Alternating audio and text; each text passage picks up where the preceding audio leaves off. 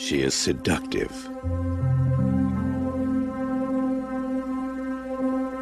She is passionate. She is possessive. She is pure. Evil. She is Christine, a 1958 Plymouth Fury, possessed by hell. Her previous owner is not alive to warn her present one. Once she lures you behind the wheel, you will be hers, body and soul. There is no place you can hide, no place you can run, and nothing you can do can stop her. Because how do you kill something that can't possibly be alive?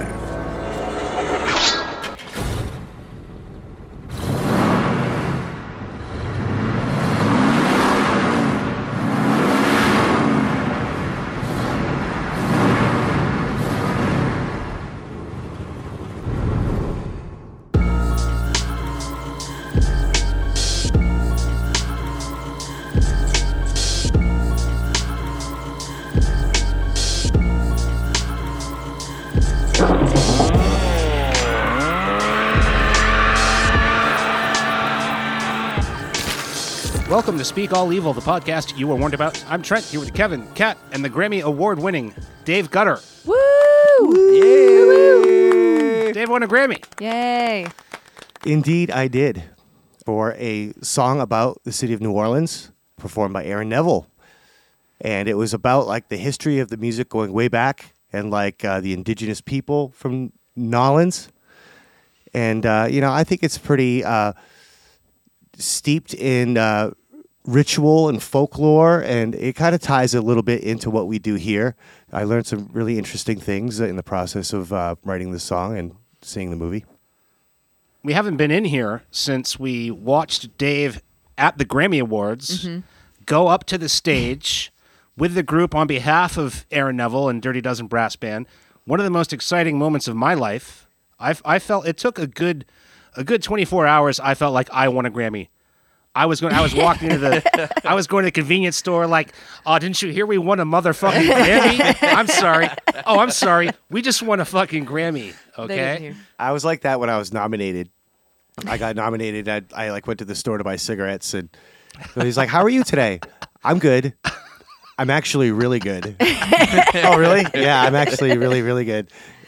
Oh, why is that? Oh, I I, I play music and I, I write music, and I was nominated for a Grammy. You know, just like drop it into any situation Yeah. I could.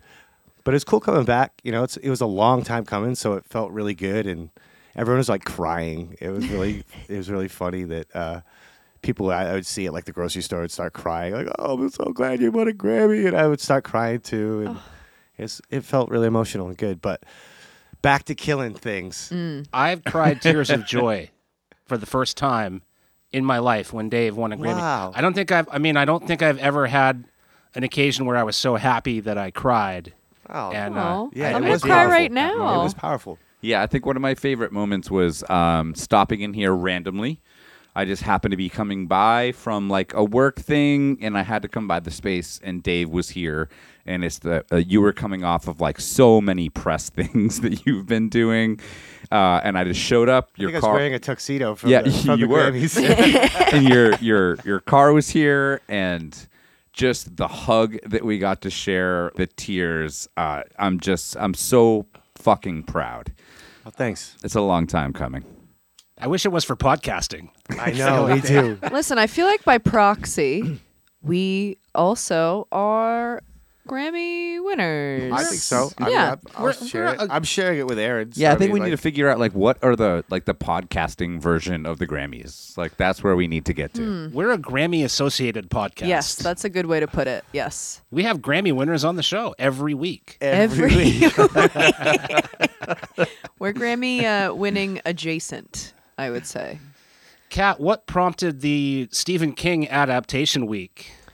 I got a really bad stomach bug. I was very sick. And I watched a little film called Christine on cable. And I was like, oh shit, Christine, I remember this one. And then I was like, it's my week. Let's keep it going. What's another what's another Stephen King film? Oh, Cujo? All right. So yeah, I just thought, you know, it'd be a nice light week. I haven't seen you guys in um It's been a while. feels like forever. Yeah. So I thought, let's ease into it. Let's Yeah. forget about the evil bong. let's forget about um We're starting over. the items that you guys made me watch. Let's just watch a nice little uh, Stephen King week. And so I think it worked out pretty well. yeah, me too. I understand we're uh, going to start with the 1983 film adaptation of Cujo. Woo! By Lewis Teague. In this tale of a killer canine, man's best friend turns into his worst enemy. When sweet St. Bernard Cujo is bitten by a bat, COVID, he starts behaving oddly and becomes very aggressive. As Cujo morphs into a dangerous beast, he goes on a rampage in a small town. Stay at home mom Donna gets caught in Cujo's crosshairs on a fateful errand with her son. Stuck in their tiny broken down car, the two have a frightening showdown with the crazed animal. I had a lot of fun this week. Just, you know, some classic Stephen King stories brought to life in all their 1983 glory. Cujo was fun. I don't think I'd honestly ever watched it completely all the way through. I think I tried to watch it when I was a tiny babe on on cable and quickly realized that hey, this probably wasn't for me at that age. I thought there would be more rabid dog earlier in the film. I feel like it's like a good like halfway, like 40 minutes until we get into like the A full lot of setup. The Yeah, book yeah, is yeah. the same way. yeah, that's I assumed. Um, I have not read it, but I assume that probably most of the other people in this room had. Not that there wasn't a once you know once it hit that spot, there was a lot of rabid dog, a lot of gross, bloody, sl- sloppy dog um, running around. But a lot of focus on that backstory of the family and, and whatnot, which I think was necessary because you know, as much as I would like to see a grumpy dog for an hour and a half, it'd probably get kind of old pretty quickly. So I think it kind of made sense that they saved the meat and potatoes, you know, for the second half when it really picks up. And it makes sense that, you know, it was a book, so you kind of need some plot instead of just describing a rabid dog for however many pages. I wouldn't say it was like an action packed thriller, but it was solid definitely suspenseful, you know, once it picked up and like the mom and son, you know, got to the farmhouse and all that stuff started. I liked that it was all wrapped up all neat with a little bow. Just a classic little flick. I'm really excited about uh, about this week, and it was uh, it was a good one. Yeah, this is one Kat. I probably never would have gone back and watched this movie if you hadn't picked it. And this is one that I probably saw like when I was definitely too young to see it and had never gone back and seen. So all I remember is oh my god, mom and son trapped in a car with a dog trying to attack them. And I, I was raised by a single mom and for much of my life before my my brother and sisters came about it was just us. And i think that really like that stayed with me a lot. And cujo those scenes that i'm talking about like you mentioned like back half of the movie i assume that cujo was like just like okay two hours of watching somebody trapped in a car. But I can't believe how good this movie is is well as is done as well as it is. Both of the movies we're going to talk about have like a little bit of like TV editing element that's a little mm-hmm. bit like jarring. A little weird. But all of the moments that, that made me feel something about Cujo, they hold up. They're really good. And we can't we can't talk about Cujo without talking about Dee Wallace. What a performance that she gives. Mm-hmm. I think one of the things that I took away, you know, Dave, you and I as parents, there's some scenes in there where she just has like really visceral responses to her kid.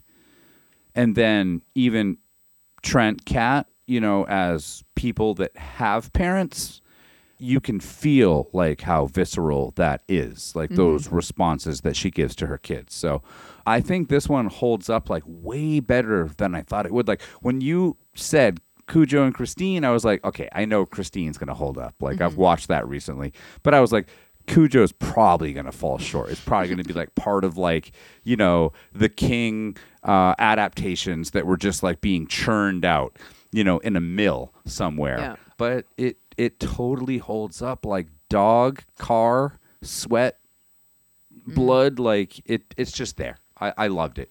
Great summer I loved it. Thank you for making me watch this again. You're so welcome. Yeah, I actually thought the opposite. I had watched Cujo recently and really liked it, um, and got to watch it again. Um, but I had thought that Christine, to me, I couldn't really picture how that could be scary at all, and I didn't remember that one at all. But um, to me, this is the story of a mother and son that dehydrate in a hot car while a sick dog kills the bad guys. Um, yeah, yeah, yeah, yes. You you do find yourself rooting for the dog at times. Mm-hmm. sick dog cries for help. Um, I mean, I didn't even drink water until I was like 30. How did this kid dry up so fast? Like- he's like immediately just dehydrating. Listen, hot hot cars are dangerous. Let's not. Yeah. It, it could take in no time at all. The internal temperature of that car is up over 100 degrees. I think this is a message uh, to the people out there that lock their dogs in hot cars or their their kids or whatever. I loved all the acting. Uh, I thought Donna and Tad both did a great job of being terrorized. I think this is the grittiest, like most honest and modest King adaptation. It doesn't have any like supernatural mumbo jumbo, just blood, suspense, dog wrestling. But I, I do like this for that. It has kind of like this cloudy, notch above, made for TV movie look. It, it also had the storyline is a little like soap opera kind of vibe. Mm-hmm. But I do really love this movie. And I read that Stephen King has no memory of writing this Yeah, I- story.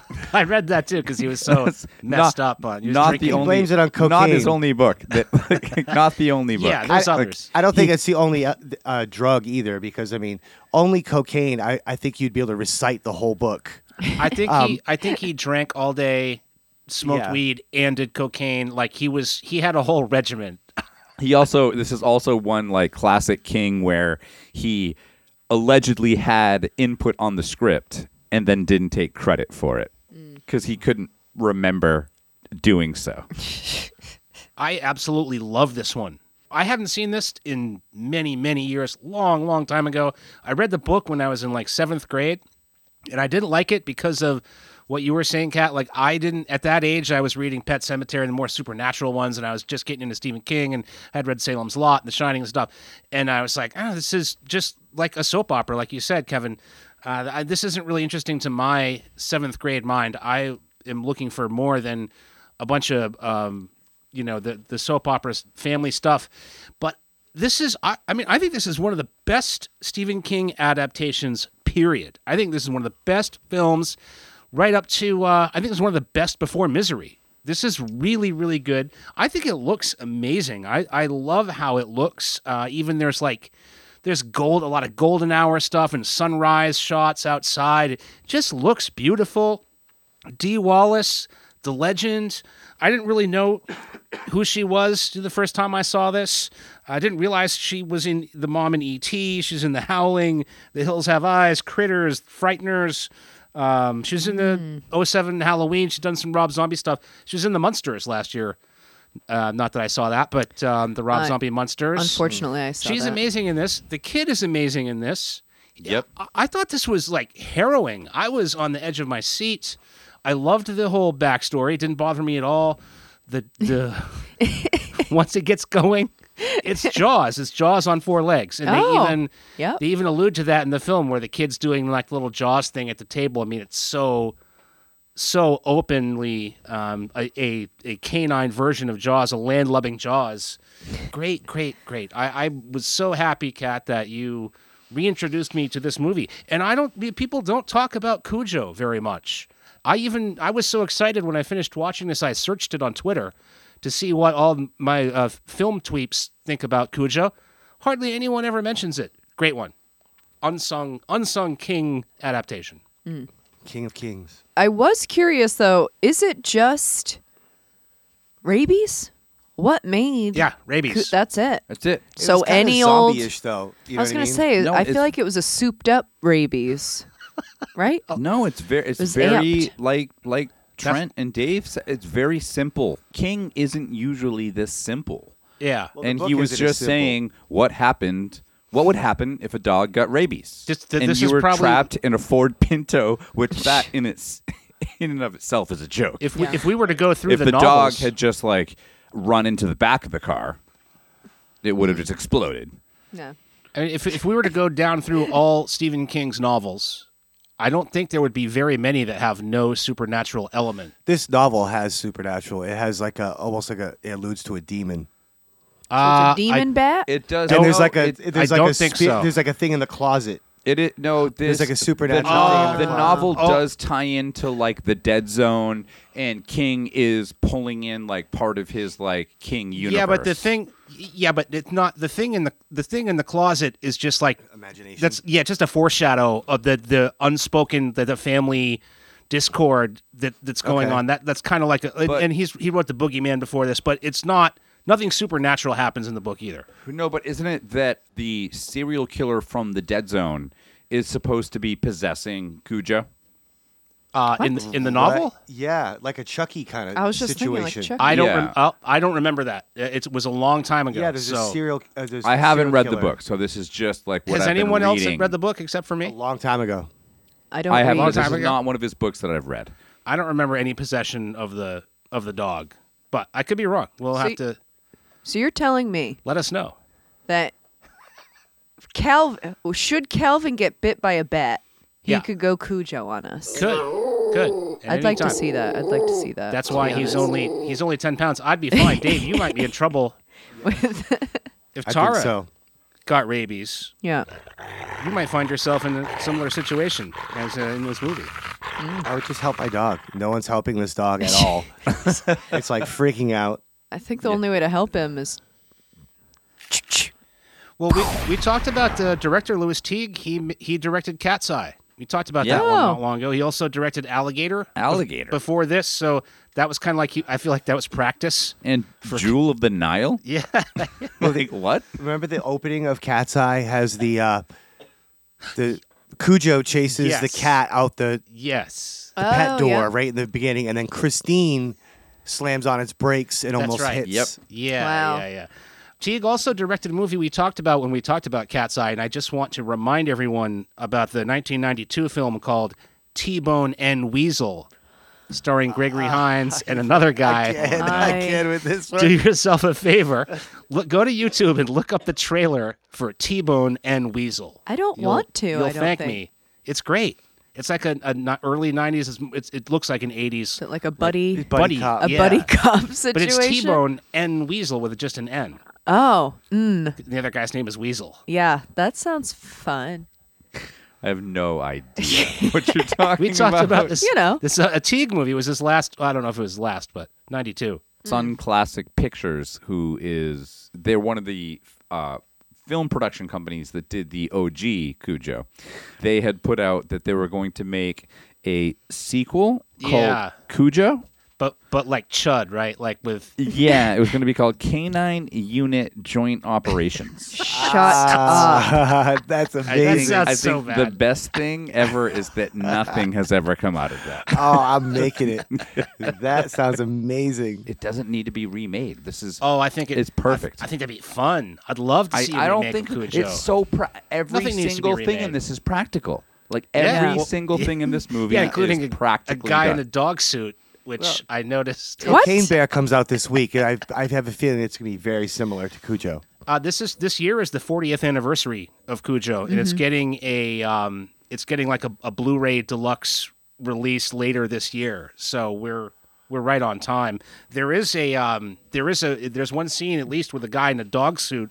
To film this movie, there were uh, four Saint Bernards used, uh, a number of mecha- 13, 13. St. Bernard's used. Thirteen. Yes. Did Wow. they kill them all? Well, there one, uh, one did die. no The main dog died. No. during the shoot Yes. of what? From bloat? Bloat. So a pre-existing condition of some kind. No idea. Probably. Wow. I mean, I don't. I don't have that. I don't have that kind of clout, man. I'm suddenly not afraid of rabies. I'm afraid of bloat. Well, they also used some mechanical dogs and they used at least one uh, Labrador Dane mix that was in a suit. They put the dog. They had a big dog, and they put the dog in a Saint Bernard suit, and then they used a guy in a Saint Bernard suit. And I, I didn't know that when I was watching it, but I swear I noticed because there's a scene when when Cujo is like half into the car and he's like mauling the mom Yeah.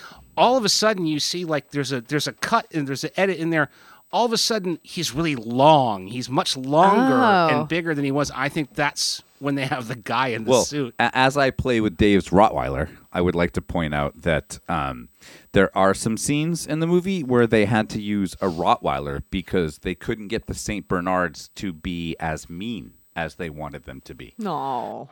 Kill the kid. Kill the kid. kill the kid. The kid Just you know kill what? the kid. a little Yeah. disappointing i think i believe that was a change from the novel i don't i think this It one was, yeah. ends uh, on a, a little happier note People than the would have. novel. I mean, people I would have either loved it or hated it. I Like liked- walking out of the theater with liked the it. kid dies just at the very Yeah. End. People would probably feel really horrible leaving that movie. The kid dies in the book, right, Trent? He- i he- believe he to my dies in the book, recollection That's and the only thing that I King know about the book, regretted is that and wanted to change that for the movie. It reminds me of the end of The Mist. It's that same kind of like dismal, like, Like oh my the mo- god, the what just movie? happened? yeah, the movie. It's a, like a really shocking moment that King does sometimes in his. When he's all cooked up in Yeah. the middle of the night. That would have been a, a particularly rude awakening with this movie because the way this movie starts, I thought I was watching like Homeward Bound, like the Disney Homeward Oh, Bound thing, like With the, the yeah, the the birds are chirping and the Saint Bernard is lopping. I thought he was like, oh, he's gonna beautiful. cross the country with his cat friend or something. yeah, and then gets darker. six million dollar budget, twenty one million dollar box office. So this made money. Jan de Bont did cinematography. He would go on to direct Speed and uh, Twister. Ooh. Which, by the way, Twister is a movie that I watched um, almost every night of my life in high school when I would just get stoned and put on either Twister or Babe, Oh, and that's it.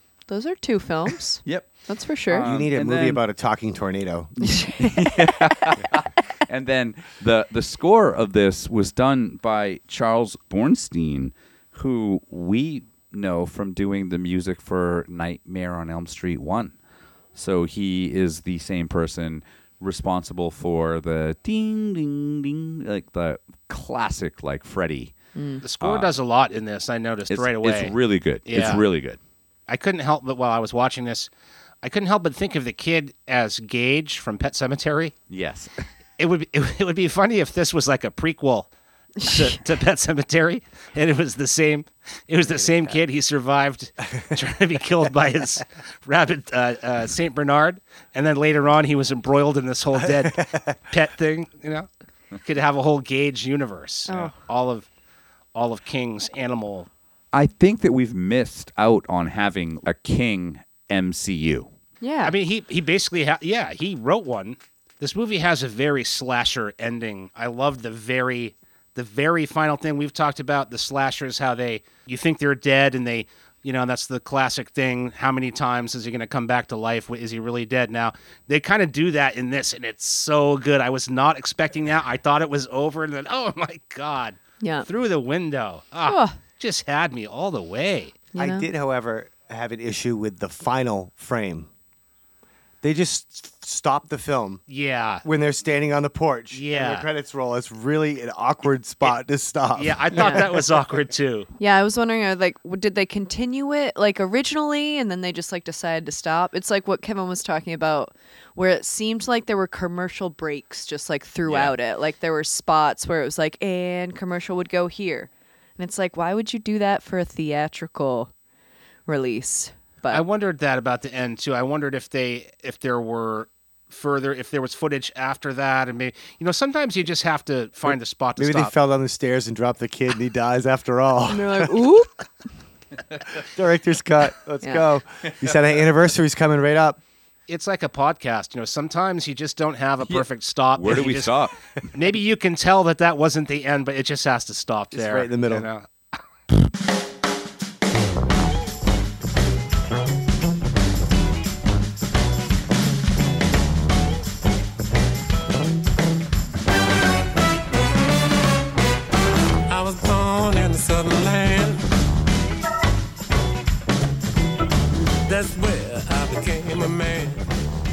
Next, we've got John Carpenter's 1983 film Christine. Unpopular nerd Arnie Cunningham buys a 1958 Plymouth Fury who's been named Christine by her previous and deceased owner. Arnie then develops an unhealthy obsession with the car to the alarm of his jock friend and parents.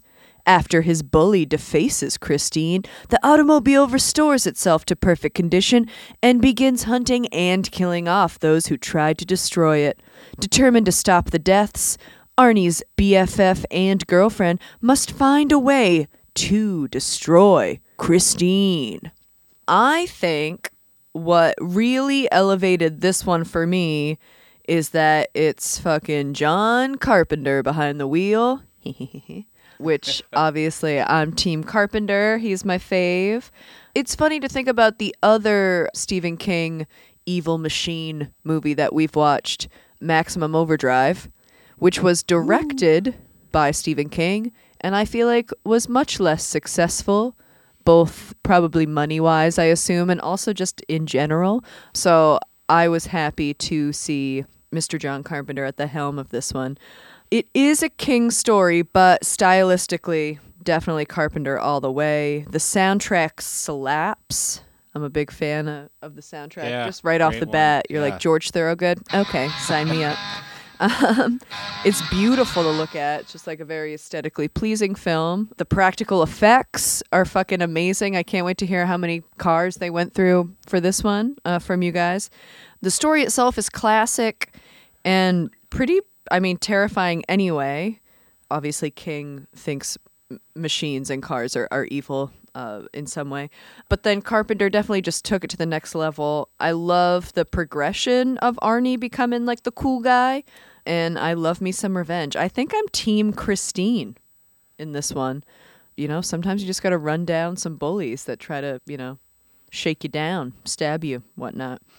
The scene that sticks out to me is when like Arnie and his girlfriend are at the drive-in theater and then she, you know, starts choking and then like the lights are just like blinding, just like illuminating like in a sea of like darkness at the at the movie theater and like the radio's blasting and in that moment I was like, okay, this this is a pretty terrifying movie even still, like 40 years later. So it still holds up. Fucking still slaps. Very glad. I'm just really, you know what? This is hold on. This is me patting myself on the back.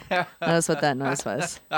Kat, I will give you a round of applause. This was a great double feature. Yes. I love Christine. Another one I hadn't seen in a million years since I was a kid. Probably, like you said, Kevin, about Cujo. Not, I was not on any path where I would be going back and watching Christine. This isn't one that people talk about. I think as much with Carpenter. Carpenter himself has said it was a gig, it was a job. He was down and out.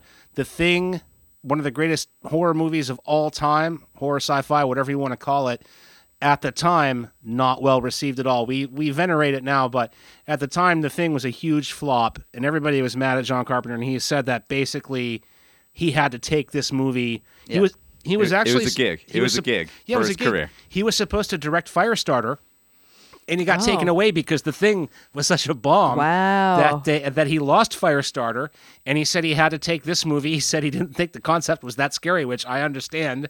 Um, it, it sounds a little bit like oh, an evil car. This is classic King inanimate object horror. We talked about Yep. what if a blender was evil? What? One of- that's one of the things he does. What if a light bulb And we- was evil? Yeah, I mean the Mangler. I mean, we can go down through many, Yeah. many examples of that, and this is, I think, probably one of his most inspired because it wraps in the whole car culture and the whole 50s thing because the car was made in the 50s it's like a 57 plymouth fury or whatever and then this takes place in in 79 so the car has this whole history but i didn't even mind it doesn't even matter that everybody tends to run away from christine in a straight line down the road you know like nobody tries to they're like Just climb a tree. I, you No, I mean they, Zigzag, they, they do do something. jump. They do jump over like different like No, they not do everybody, jump yeah. over things. Some and, like, people- try to get away. some people try to get away a little harder than others. Others just run in a straight line down the street, and then Christine just keeps chasing them.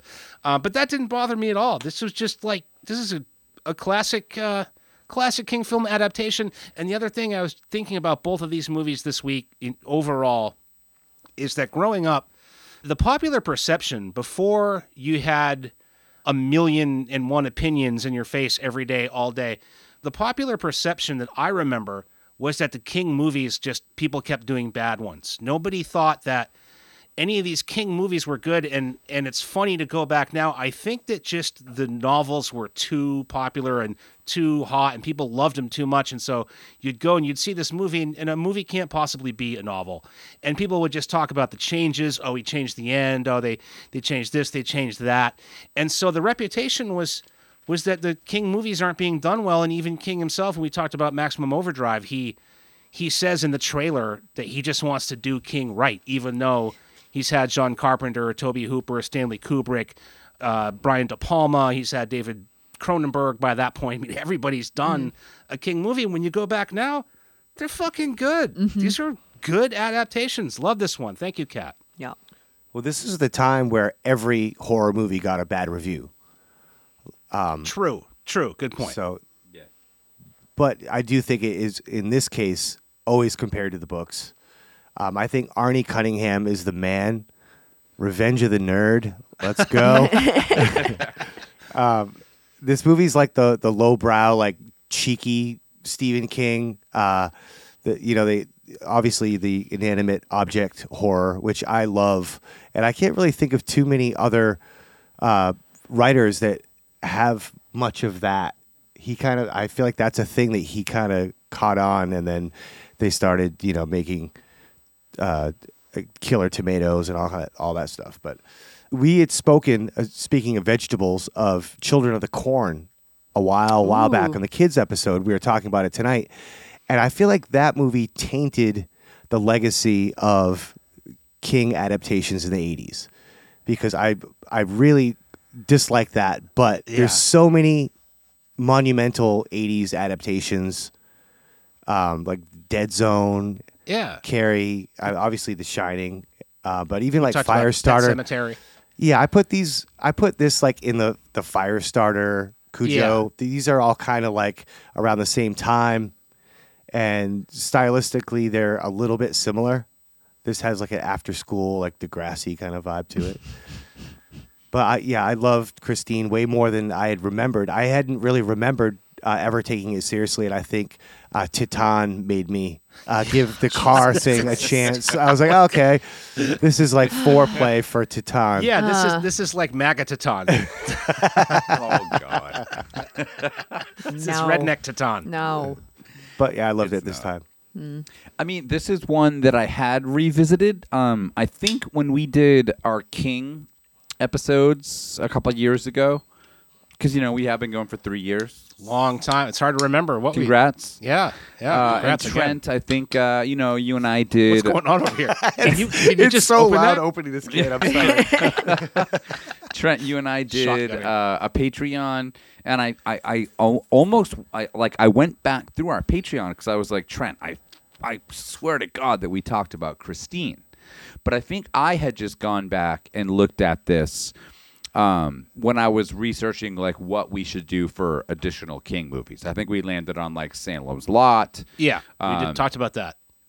but I have watched this in recent years, and I was shocked at how good it was because I went back and watched this very skeptically, being like, okay, a boy in his car.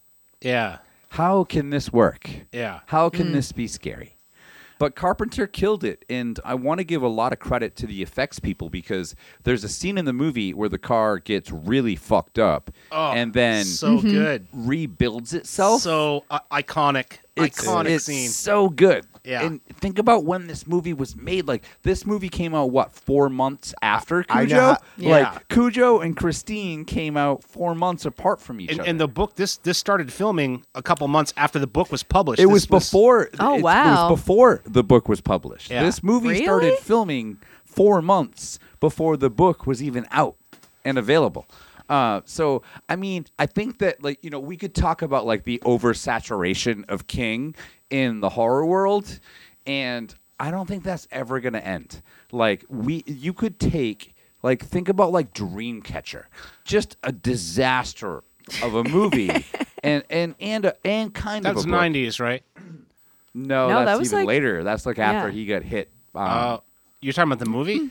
yes. Oh, okay.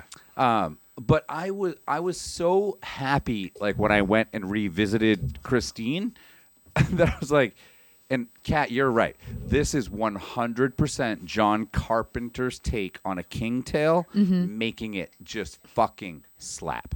Slaps. It's crazy. Like It's great. A boy in his car. It should not work, but somehow this movie it, it actually does work Yeah, and it's and yeah. it's also an example of uh, I'm not I'm not rooting for Arnie at all. In fact, for most of the movie, I'm rooting for Christine. yeah. Team Christine all Yeah. the way. I don't know. There's something about him. I I could take him under my wing. I think you know I could change him. Arnie? probably. Shitter. Yeah.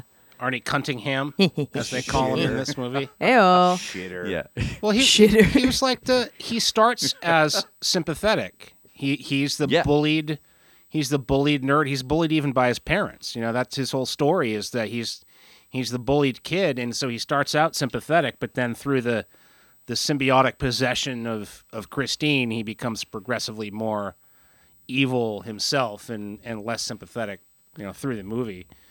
I will say I, I I would like to know more about the history of Christine, like what It's just the lyrics to bad. It's the lyrics to Bad to the Bone. It's just, Uh, that, that's that, that's the whole exposition when it starts on the day that it was made, on the day it was born.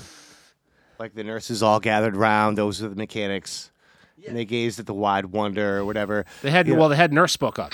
Right? Yeah. She said, "Leave this one alone." That's the mechanic. Yeah. Well, this is uh, like this is another movie where like you guys mentioned the soundtrack. Like, how do you get like um like in in one movie you get "Pledging My Love" from Elvis, which is like the first song that Christine plays, but you get "Bad to the Bone," you get like Ritchie Valens, you get uh the Stones, "Beast of Burden." Like, you get all these songs. That, like nowadays, that would be like half of your movie budget. yeah. yeah. Like, how did they get these? Well, they that, this? that was my one of my favorite things about the movie is it, with those songs is that Christine Christine turns on her own radio on and off, and mm-hmm. she always has it for the most part. The bad of the bone is is I want to talk about message. that separately. That's a little bit different.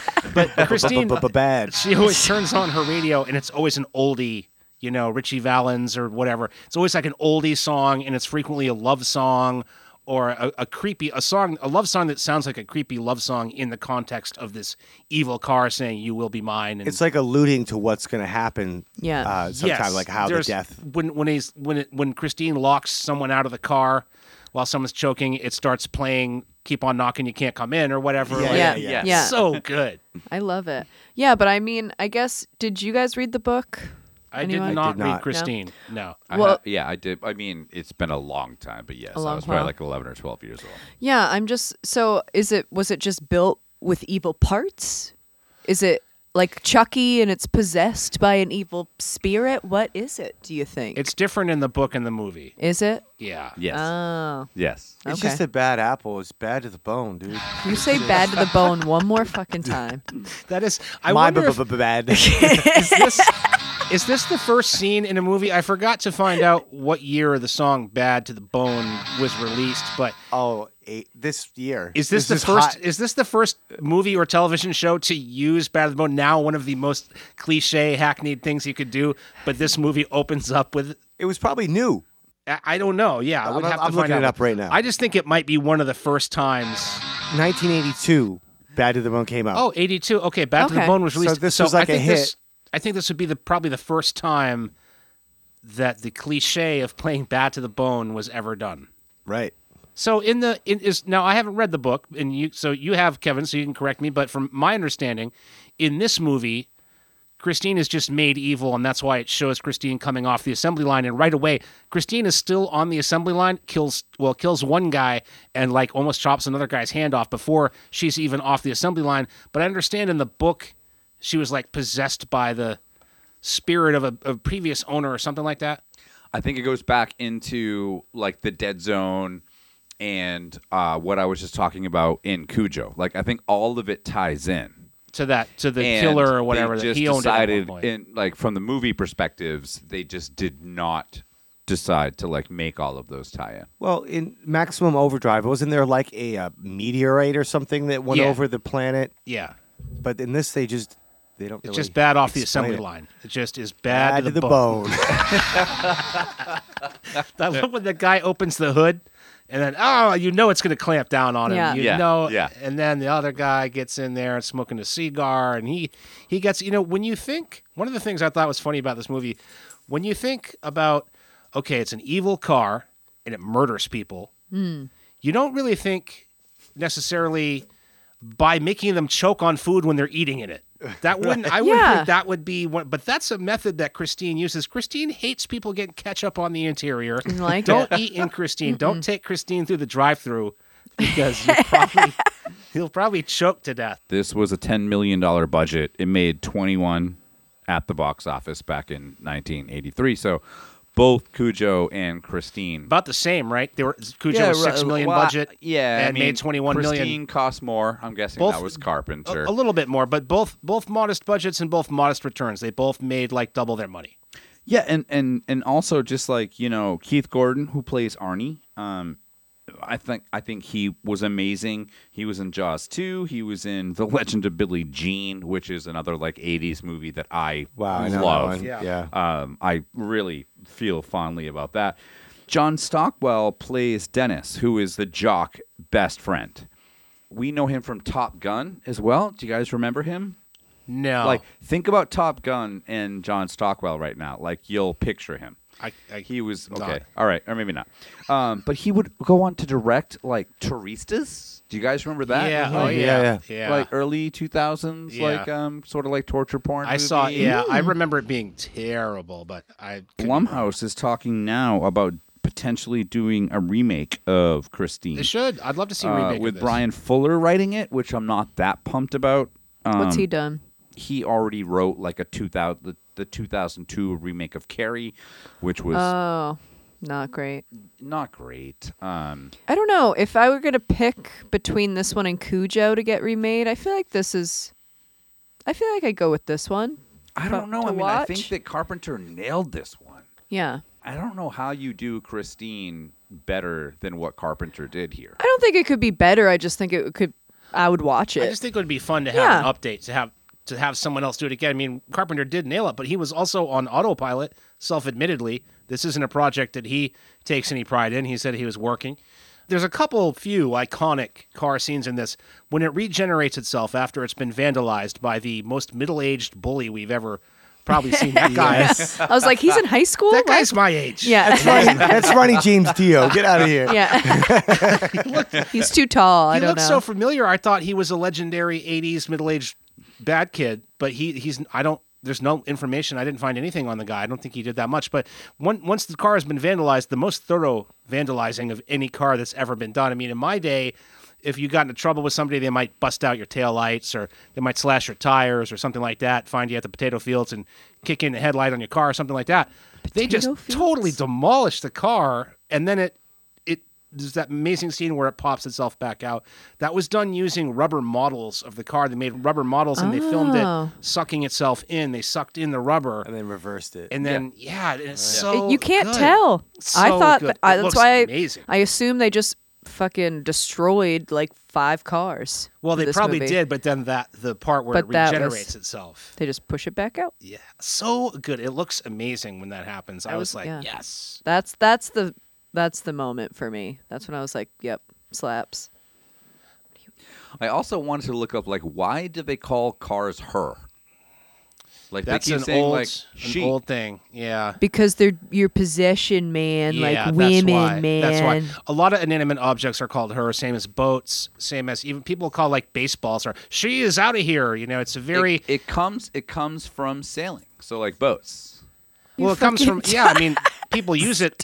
People use um, she to refer to boats, but it's the reason why the boat is a she and not a he is because a she is traditionally something that you're trying to n- control. You're Yeah. trying to make her do what you want her to do. That's that's why. the Can't Latin origin me, man. Christinicus. Get out of here. no, it, it comes from sailing. Okay. It Sailing, comes from sailing, and they would say that their like friendly ships were she, and enemy ships were he. Oh, enemy ships were he. Interesting. Yes. Because Oh, men Because- are tough. Christino then. I mean, maybe. Or Christopher, maybe? oh yeah, Chris. Might be the yeah. Christino. I thought the um the jock friend in this reminded me the whole time I was thinking this is a role for Kevin Bacon. He kind of looks like Kevin Bacon. Kevin Bacon went up. He auditioned for this role. It turns What? out, and he uh, took Footloose instead. Bad Good bad call. idea. So No, great call. Just kidding. Kevin Bacon kidding at home. This was uh, produced by the same guy who produced the Salem's Lot. Was it Richard Kobritz? Is his name the producer's name? He's the same guy that produced the Salem's Lot, um, the Tobe Hooper Salem's Lot two part miniseries, and he was getting manuscripts from King. The reason that it came, they, they were able to do it so fast, is that King had sent him after that, sent him the manuscript for not only Christine but also Cujo, and he decided that he wanted to, uh, he decided he wanted to make Christine. Richard Kobritz. Darnell, the uh, Oh my god, so good! I love that guy. he's the guy that owns the garage where Arnie ends up bringing Christine and fixing her up. That is Robert. Prosky, uh, R.I.P. His death. This is why I think that we're. This is the only time I think we don't root for Christine is when Darnell gets it. Otherwise, I think that you are actually rooting for Christine for the entire movie. Uh, we should talk about the shitter. I was thing. just thinking that. If you if you Elephant watch in the room. movie, you're gonna notice that everybody keeps saying they they keep calling people shitters as an insult, like you shitter. What a shitter! Well, these shitters aren't going to tell me what to do. I, there's enough shitters around here, and I think we all, while we watched it, were wondering why they keep saying shitter. I know this is no 83, but it's not that long ago. I don't remember shitter being a thing because apparently this movie had so many f bombs in it that they had to change uh, from the the slur to shitter. So every time you hear shitter in this movie, which is so many times, all those other times were the f slur. I thought it was on purpose. I thought Stephen King just wrote shitter. He just had a community of people. You know, maybe you know sometimes they pick up little words Bangor. like that. Little yeah, more Bangor. upstate, Yeah, exactly. they might say shitter. Yeah, I didn't notice until you said something when you got here. I was like, "Oh, that makes a lot more sense." I didn't notice their mouths not lining up on Me that. neither. Yeah. Um, this movie contains, I think, one of the uh, sexiest Heimlich maneuvers ever. When they're at the drive-in and it's raining, and Christine once again is is forcing someone to choke on their food, and that guy runs up and starts giving her the Heimlich maneuver, and Arnie starts freaking out.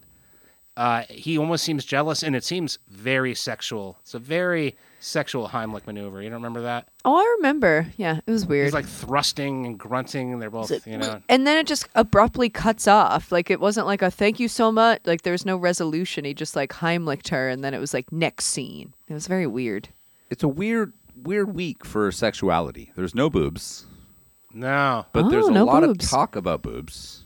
But also like a lot of bullying. Like I think we get a lot of King this week where there's a lot of like Carrie and o- over overarching King tropes where he will bring in bullying to things Yeah, Big And- King. That's a Big King thing. and he'll bring in like bad parents. Like King, I, I, I don't, I've, I've never known like what King's like parents were like, yeah. but they couldn't have been great because, I mean, most Yeah. of his stuff has this like overarching bullying and bad parenting. I think that's one of the secrets to King's success and why so many kids like us grew up reading reading novels that were ahead of our of our age group because Stephen King seems to really understand the the loser outsider kid um, and this, who doesn't have the good parents and has the bullies at school stand by me. I mean, you go right down through the whole Yep. King catalog. That's always kind of an element in there. I think that's one of the reasons why so many young kids started reading Stephen King and connected to it. Like everything, reading reading these King stories, you always felt like you were that kid, and it, it helped if you were in Maine too, because you know that's where it was all set. So I think that's like part of his success. Also, another part-time Mainer, R.I.P. Kelly Preston, Yes. Travolta's wife, who I always thought in the '80s was quite the heartthrob. yeah. Uh, I love the opening. this movie opens where you have the logo, the Christine logo, just on a black background, and the revving of the engine. It sounds like a growl. It sounds like a rabid dog. Yeah. The opening of both of these movies is great. Like the title sequence is very powerful. Uh, along with the car regeneration, I'd say the other most iconic car scene in this is when Christine is fully aflame, driving when it busts out of that garage and it is totally on fire. Is driving down the road chasing the middle-aged uh, bully. So good. One hundred percent practical. So good. Yeah, the guy driving that car w- had to drive it while it was on fire. He wore like a flame retardant suit. That was a. Tesla, I believe. I believe that was an early, early Tesla. They definitely used more cars in this than they used dogs in Cujo. I know that. I think it was up to like 40 cars in this film. And it, you know, it ends like the opposite of Cujo, where it's like leaves a little is what's gonna happen kind of a thing. You know, the little the little twin, the little ding. oh, end of this great. Yeah. Ah, so good. Yeah, It's a classic. Great job. These are both classic movies, in my opinion. Uh, I don't think we said where Cujo was. These are both at the at the moment. They both seem to be VOD. They go on and off. Both of these are on and off, like HBO, Hulu, whatever. But I think we all had to rent them. Trent, what's next week? Uh, well, next week is uh, Jen Wexler and Heather Buckley, another uh, special guest episode. Jen Wexler, director and co-writer of The Ranger, which is on Shudder right now from 2018. Heather Buckley was a producer on The Ranger. They both have done a ton of other stuff. Jen Wexler is uh, working on a new movie. They're in post-production called The Sacrifice Game. It's going to be a Shudder original, but they both uh, Jen works for Glass Eye Pix, has produced movies like Depraved, Larry Fessenden directed, Psychopaths, Most Beautiful Island, Darling, tons of stuff. Really looking forward to uh, talking to both of them.